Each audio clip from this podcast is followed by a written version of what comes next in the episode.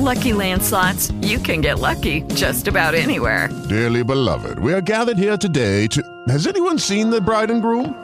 Sorry, sorry, we're here. We were getting lucky in the limo and we lost track of time.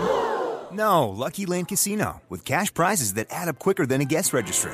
In that case, I pronounce you lucky. Play for free at LuckyLandSlots.com. Daily bonuses are waiting. No purchase necessary. Void where prohibited by law. 18 plus. Terms and conditions apply. See website for details. Okay, round two. Name something that's not boring. A laundry? Ooh, a book club.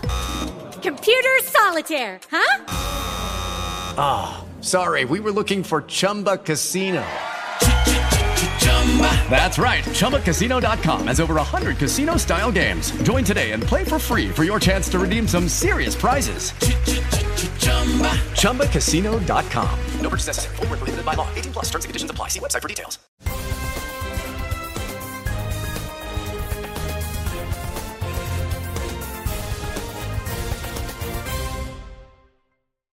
Dalla Banca d'Italia arriva un giudizio negativo su alcune delle misure più discusse della manovra del governo, l'aumento a 5.000 euro della soglia per l'uso del contante, l'eliminazione dell'obbligo di usare i pagamenti elettronici fino a 60 euro, le diverse forme di sanatoria fiscale e la flat tax per le partite IVA. Fabrizio Balassone, capo del servizio struttura economica di Banca Italia, durante un'audizione parlamentare ha spiegato che le disposizioni in materia di pagamenti in contante e l'introduzione di alcuni istituti che riducono l'onere tributario per i contribuenti non in regola rischiano di entrare in contrasto con la spinta alla modernizzazione del Paese che anima il Piano Nazionale di Ripresa e Resilienza e con l'esigenza di continuare a ridurre l'evasione fiscale. Per la banca centrale i limiti all'uso del contante rappresentano un ostacolo per diverse forme di criminalità ed evasione. A chi sostiene che la commissione da pagare per il POS sarebbe elevata per i commercianti, Banca Italia fa presente che la gestione del contante costa più delle commissioni per le spese legate alla sicurezza e alle assicurazioni. In tema di regolarizzazioni fiscali, la rottamazione delle cartelle e gli altri interventi determinerebbero nel 2023 una riduzione delle entrate per circa 1,1 miliardi, un rischio da evitare per Banca Italia considerando la situazione di incertezza del quadro economico. La Commissione europea ha approvato il piano strategico della politica agricola comunitaria per l'Italia.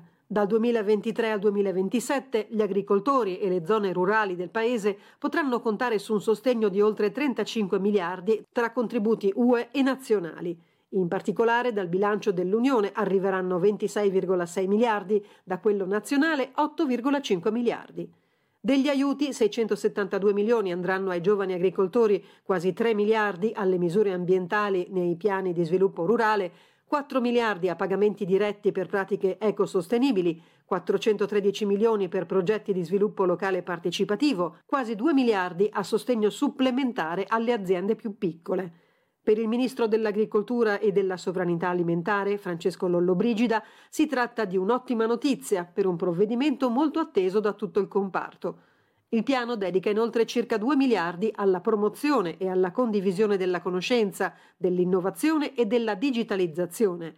L'Italia utilizzerà oltre 518 milioni per promuovere sistemi di agricoltura integrata, per ridurre l'inquinamento delle acque, del suolo e dell'aria. Si confermano stime molto positive nel 2022 per il turismo in Italia e tutti gli indicatori suggeriscono un ritorno a livelli vicini al periodo pre-pandemia. In questo contesto spicca il settore d'alta gamma che sta trainando il bel paese sempre più in alto.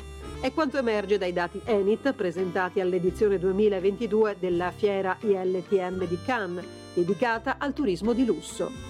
Con un forte impatto su molti settori del Made in Italy, il comparto dell'alta gamma è un elemento essenziale per la ripresa dell'economia italiana. Nonostante le tensioni geopolitiche ed economiche, il trend rimane molto positivo per il 2023.